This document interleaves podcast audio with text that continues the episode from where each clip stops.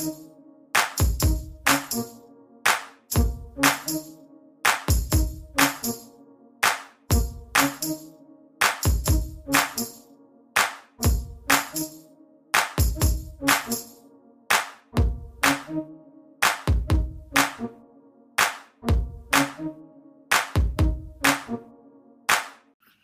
Greetings and salutations. Welcome to day 17 of the Black Music Month 30 series here on the Chris Pods and Things podcast. I am, of course, your host, Chris Stevens. If this is your first time joining us, June is Black Music Month. June is 30 days long, and I'm talking about 30 albums that helped shape my musical taste, that were critical to an artist's development, key in their catalog, and just underrated albums from underrated artists in general. Today, we're going to get into some P Funk with a little bit of a backstory on one of the albums that people might have missed when it first came out, but now it's highly regarded as a classic. Of course, we're talking about Funkadelic and we're talking about Cosmic Slop. To set the scene for Cosmic Slop, it's important to note that Funkadelic was very much a band in flux when this album was recorded in 1972 1973. Bootsy, his brother Catfish, and Frankie Waddy had joined the band for America Eats Its Young, but they were not present for Cosmic Slop, either due to money differences or contractual obligations from previous labels. Not exactly sure what the story was.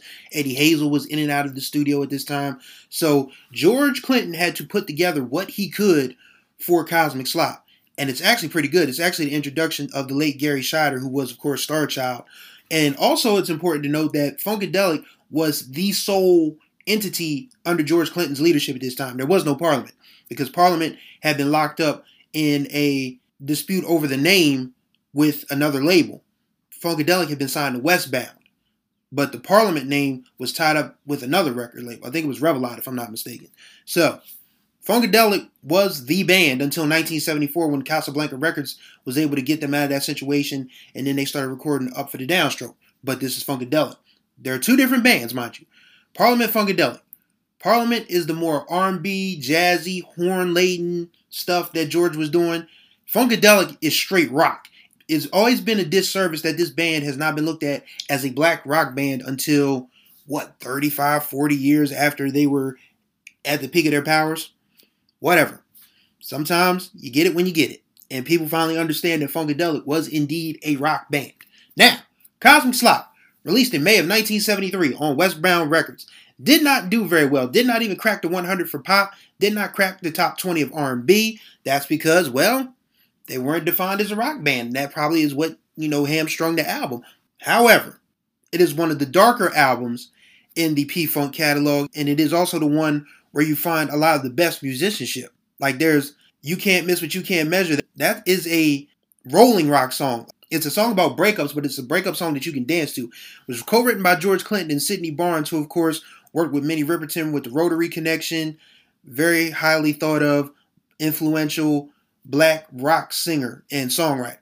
And there's Make It Last, which is Eddie Hazel's um, songwriting, but Gary Shider is singing on it. So they worked together in the studio. It wasn't like, you know, there was, a, I don't know if there was a lot of jealousy because everybody was trying to get hits at this point. So they were all working very well together.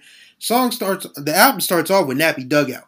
Nappy Dugout has always been a slang term for you know, a woman's vagina. So the invitation to play in a nappy dugout is how you start off an album. So you see where this is going here. The darker parts of the album are the ones that you can pick up very easily, like the title track, which starts off side two. And of course, that is Gary Shider's coming out party. I'm one of five, born to my mother, two older sisters, and three young brothers. We've seen it hard, we've seen it kind of rough. And this song is about a woman who is, you know, prostituting, selling her body to keep a roof over her kid's head. And I can hear my mother call, Father, Father, for the kids, please don't judge me for what I did. And the devil sang, Would you like to dance with me? We're doing the cosmic slop. And yes, this is 1973. Once again, black folk have been struggling in this country forever. So it's not surprising that, you know, a woman with five kids to feed, apparently no father figure or no male provider, has to be the one to provide. And what do you you do? You do what you know. You do what you know. And in this song, the woman is choosing to, you know, sell herself. It's no different than any other time in American history or world history because prostitution is called the world's oldest profession for a reason. People have been paying for sex forever. We'll continue to do so. So, yes, Cosmic Slop title track is actually fitting of the album because George threw who he could together, when he could, where they could. Either it was a United Sound in Detroit or at Bantussound in Toronto. They were back and forth between that Windsor Tunnel, man, making it work, making it do what it do. And the song that is the most jarring on Cosmic Slop is March to the Witch's Castle. Six minutes long.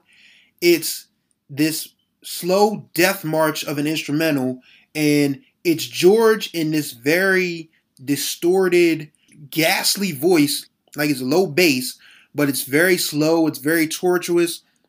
It sums up the Vietnam War, which is what this song is about.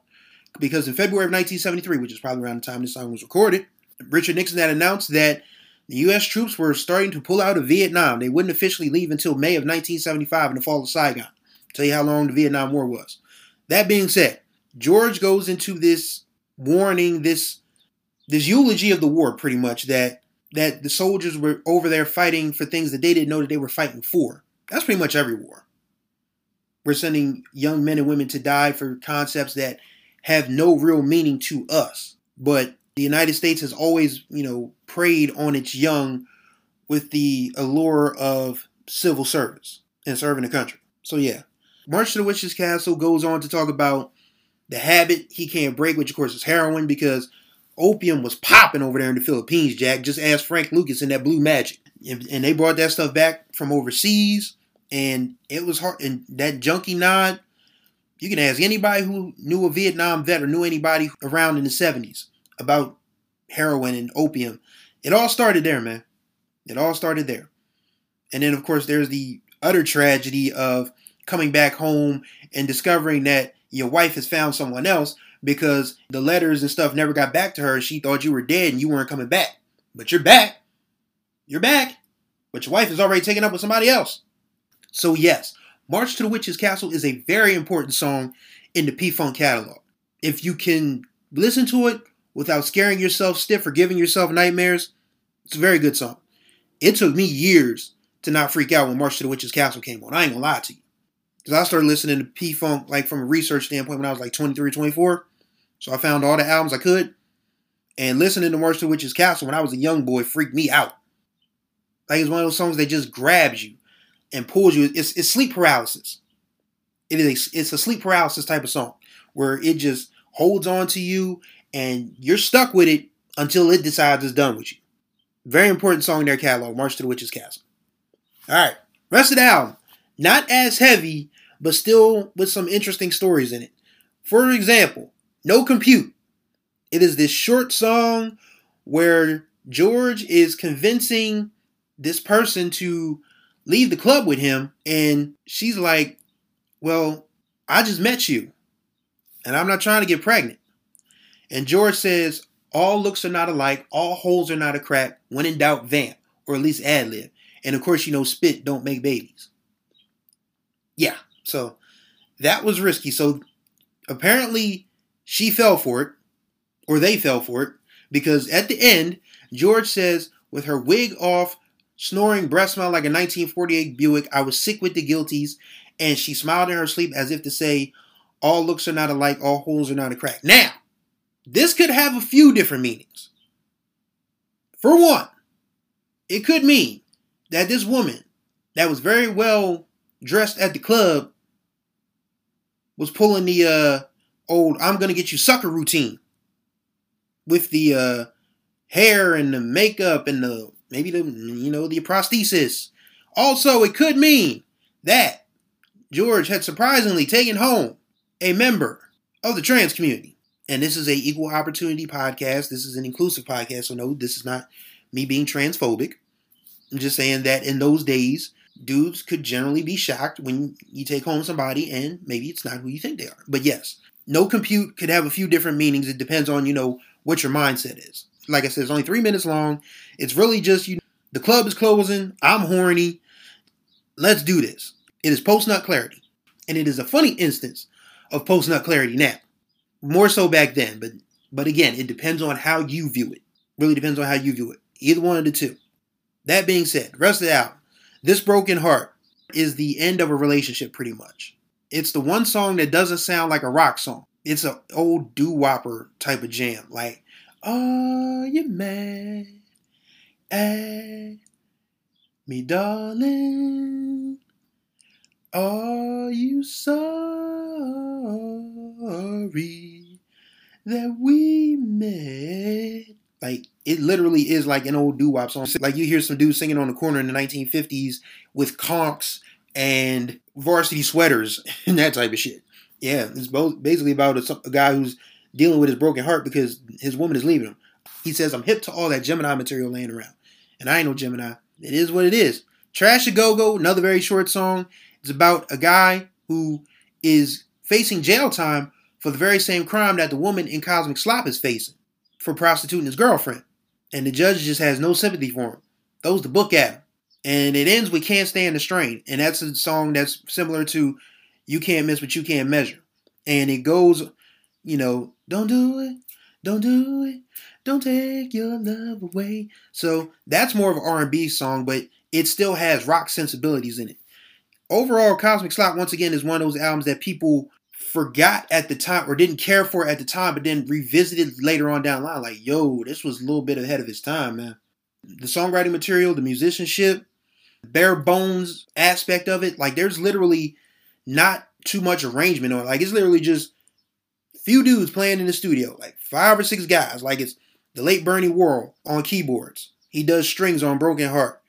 Bernie Worrell, one of the unsung heroes of black music, period. Incredible keyboardist, musical genius, he's missed to this day. Boogie Mosson on bass, Eddie Hazel, Tyrone Lampkin, Gary Shider, Ron Bykowski on guitars, the late Tiki Fulwood on drums, and Amalia Franklin and Debbie Wright on lead on back vocals, and then George, of course. That's it. So it's not like the P Funk ensemble as we knew them later on in the 70s was in play at this point. A lot of guys were off here and there, you know, doing this, doing that. So George said, we got to put an album out, man. We got to put some shit together.